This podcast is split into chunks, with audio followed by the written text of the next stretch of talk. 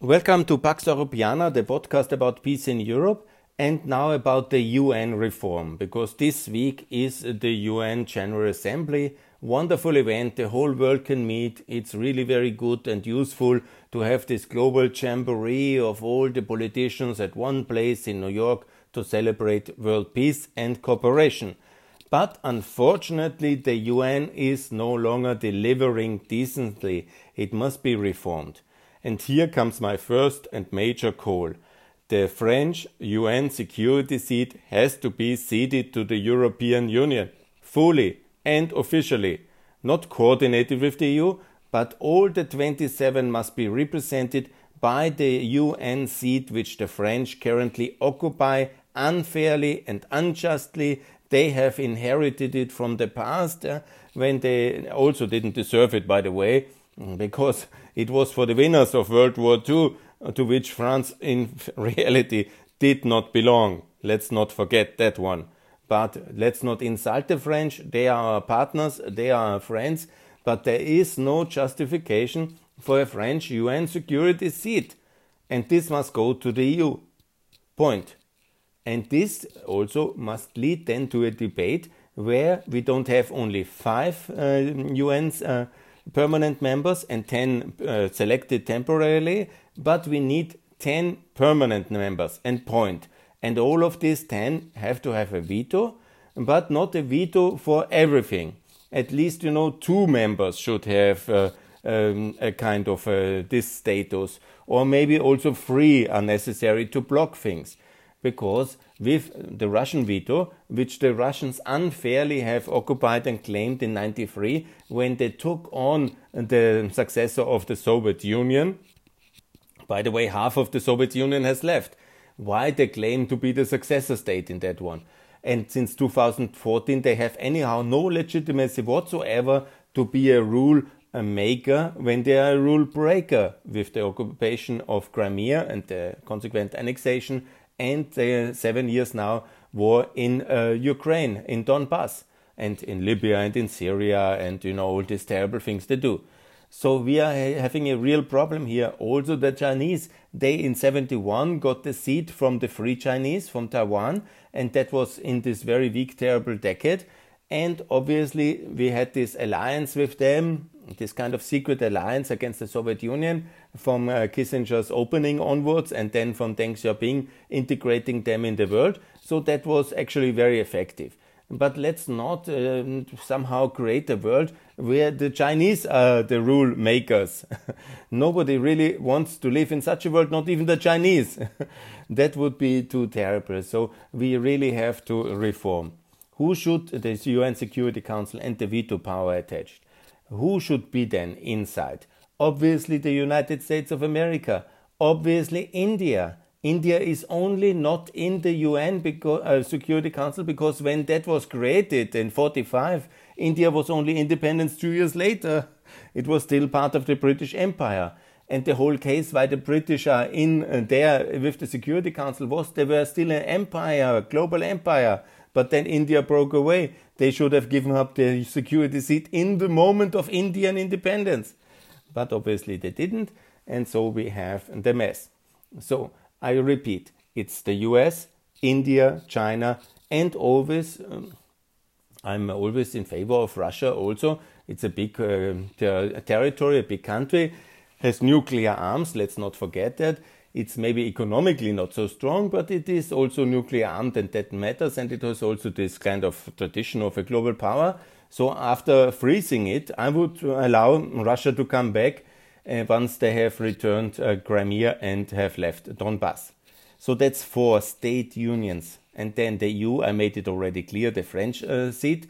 And then obviously the five um, big uh, global um, um, unions, regional integration systems, very easily the organization of the American states, the African Union, it's two, the Commonwealth, three, it is the ASEAN states, uh, five, uh, four, and also then uh, the um, uh, Organization of Islamic Countries uh, sit in Jeddah.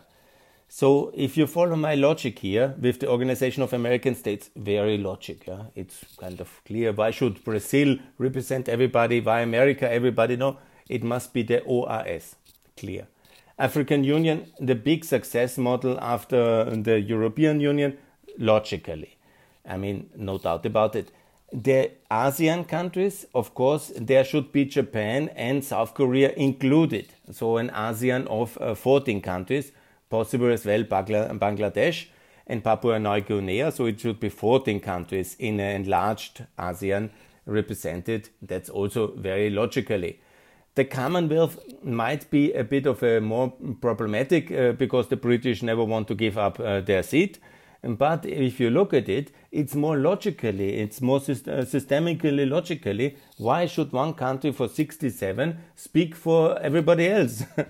and let's have everybody in the Commonwealth. That's anyhow the uh, future of the UK. They have now the security alliance with Australia. Logically, they also want to have a free trade agreement with India. Logically, so here the Commonwealth can have a much bigger role. It will take some time, but it would be much faster if the British seat the UN Security Council seat. And a world just dominated by the British and Americans with two seats out of five is really not so justified in a world of 8 billion people, which we have today. So, we are clear the French seat the seat to the EU, the British seat the seat to the Commonwealth. And then obviously it's maybe um, more um, questionable because it has also a religious denomination. But the countries of uh, the Islamic uh, world should also be represented, obviously. And that is very meaningful because it would also give global governance um, kind of a very strong role and ultimately less about the religious denomination, but it matters in the way and also a lot of Christian powers, if you want to call them Christian powers, like the EU, the also the Commonwealth, and also in some ways uh, the uh, yeah, it's of course problematic that this organization is called uh, OIC, but it is the name. So it would be the best uh, uh, body to represent uh, the world um, the, with that religious denomination. And that's very important because when you see where are our big conflicts in the world, and everybody says we have and we don't want to have a Cold War, but it's always the same. The three uh, controversial directions are Russian revanchism, from imperial times to the Soviet Union to Putin's times.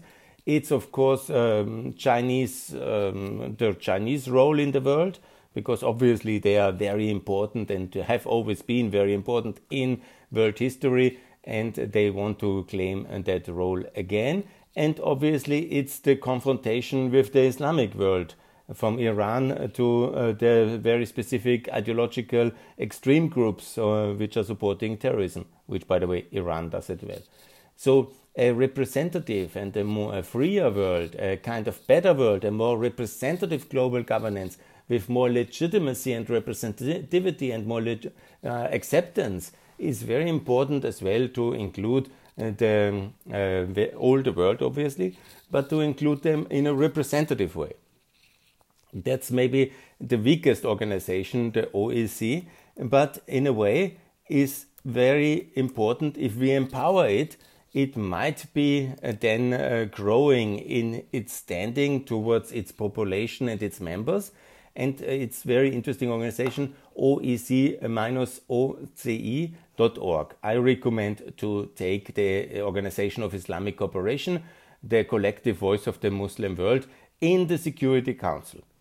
So I repeat in order to be clear, I think it's very logical system I describe here with the four big state unions, USA, Russian Federation, India and China, with of course the six regional integration system, the EU, the Commonwealth, the Organization of American States, the African Union, and of course the Organization of Southeastern Europeans, uh, Southeast Asian States, plus Japan and South Korea.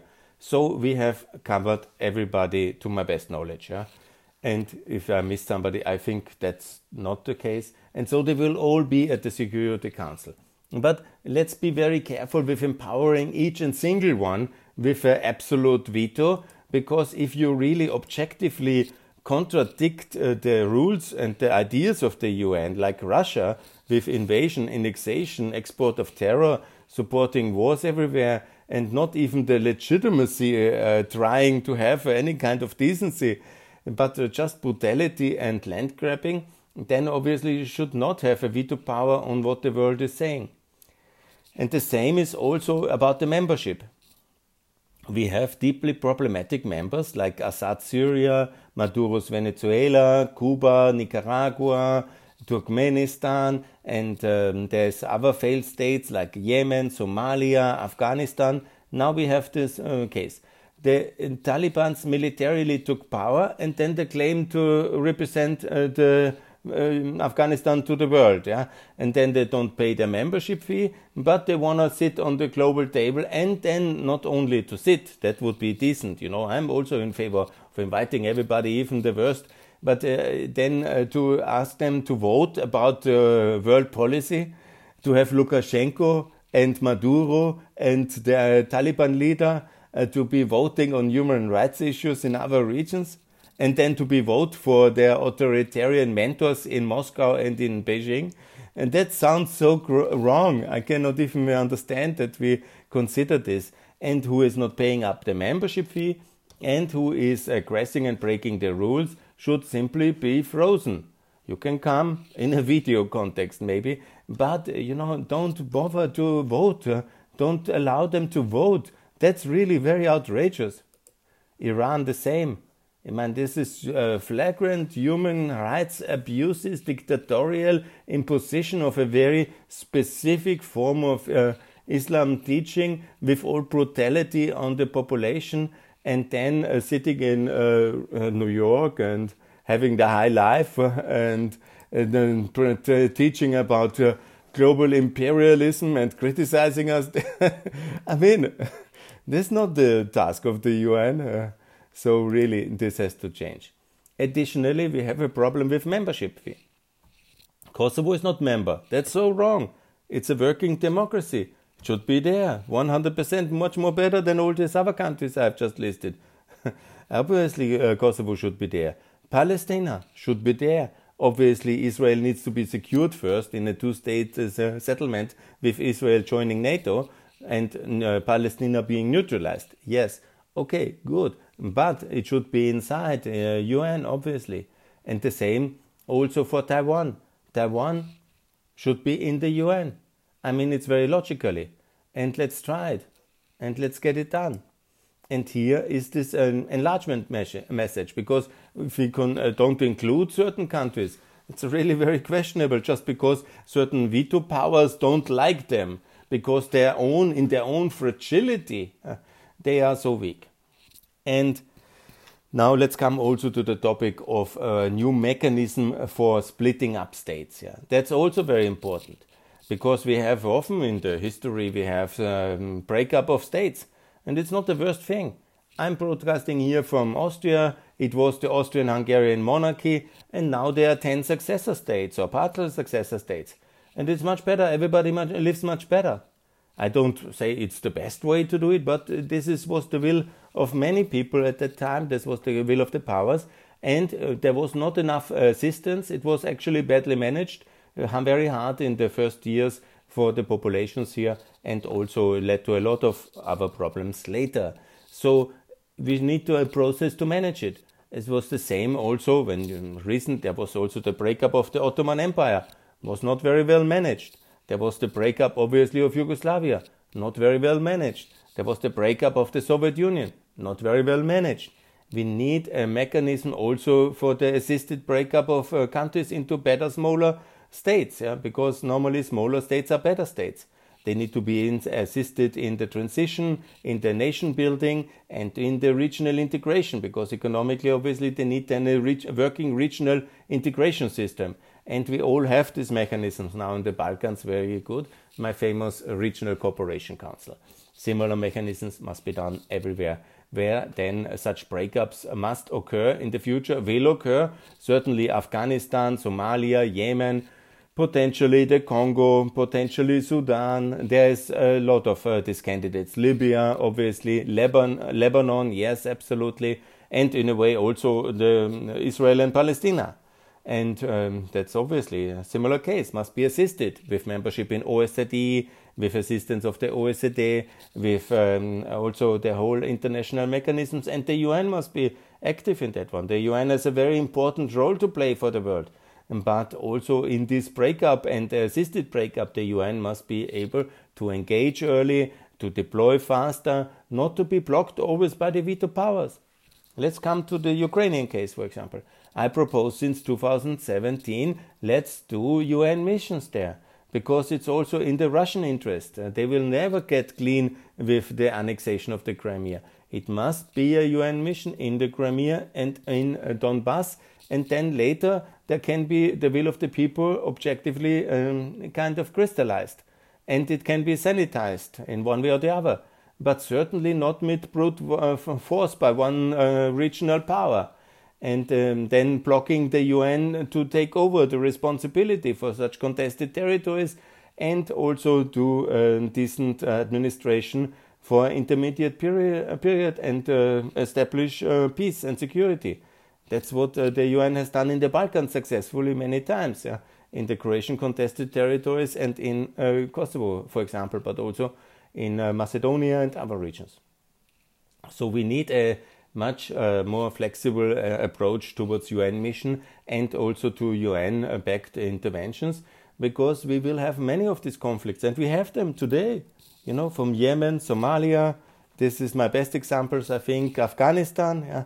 Normally, the, the UN should assist and then see, okay, it's not working. Let's divide it in smaller states and let's help each individually OSCE membership as well, and then to make sure that there is nation building uh, in working smaller and effective and endorsed uh, states, endorsed by their own population who really work in that direction.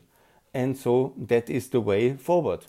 So that's my proposal, and that's my uh, main. And there's also about funding. I always call for more funding for the UN. It is significant. We have a two percent target for uh, the um, for the um, NATO defense, yes, that's very good. We have this uh, 0.7 for development aid, very good. We should also have a 0.5 for global governance.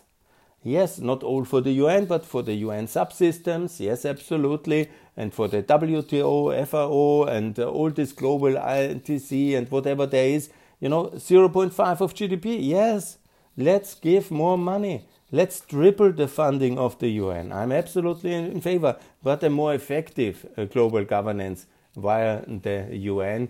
And also, I always get uh, not tired uh, to mention it because it's so important. Uh, let's focus on the OECD to compete a bit with the UN because in the UN, also non democracies, authoritarian states like Russia, China, and Venezuela can be members. Yes, maybe not with voting, but they can be members, and that makes sense. Everybody should be there.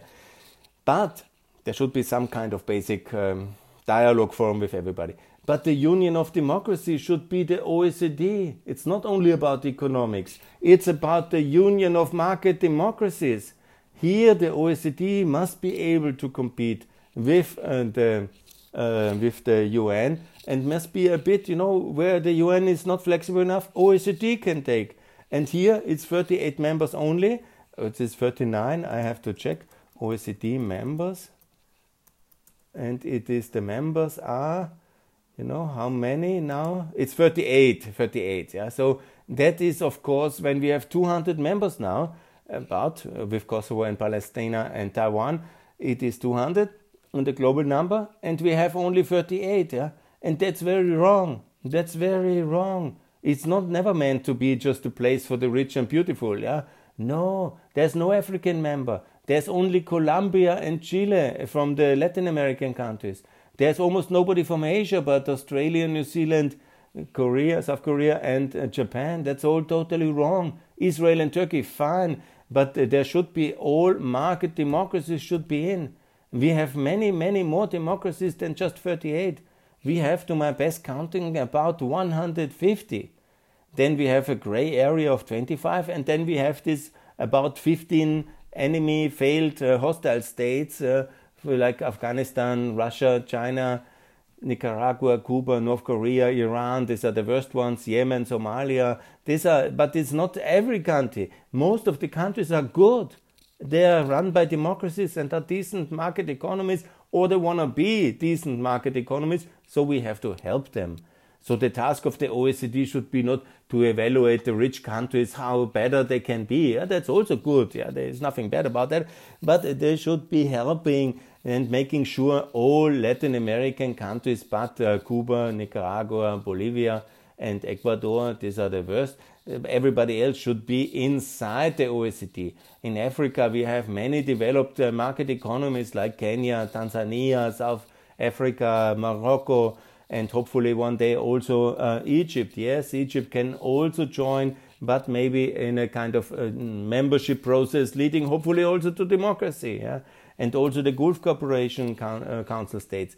Let's have them better in and let's uh, kill BRICS and kill OPEC because here are the real enemies yeah, of the freedom and of the Western consumers and of every consumer in the world, but the few lucky living in the countries which can exploit cartel monopolism via the um, OPEC or uh, the situation of BRICS is also very unsatisfactorily that we are not opening OECD and then uh, the Russians create together with the Chinese uh, anti-OECD in the form of BRICS.